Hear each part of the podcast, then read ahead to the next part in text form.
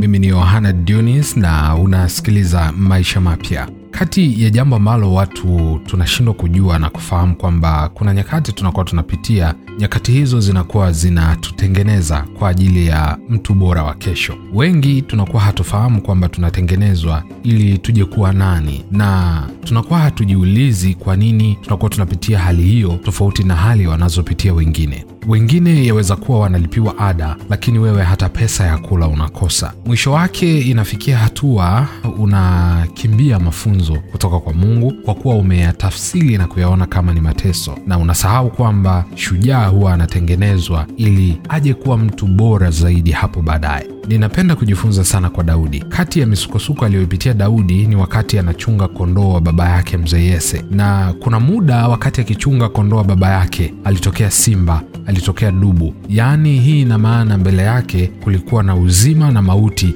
vilivyosababisha yeye kuingia kwenye hali ya kufanya zoezi la kuwaua ili mifugo yake anayoichunga iwe salama.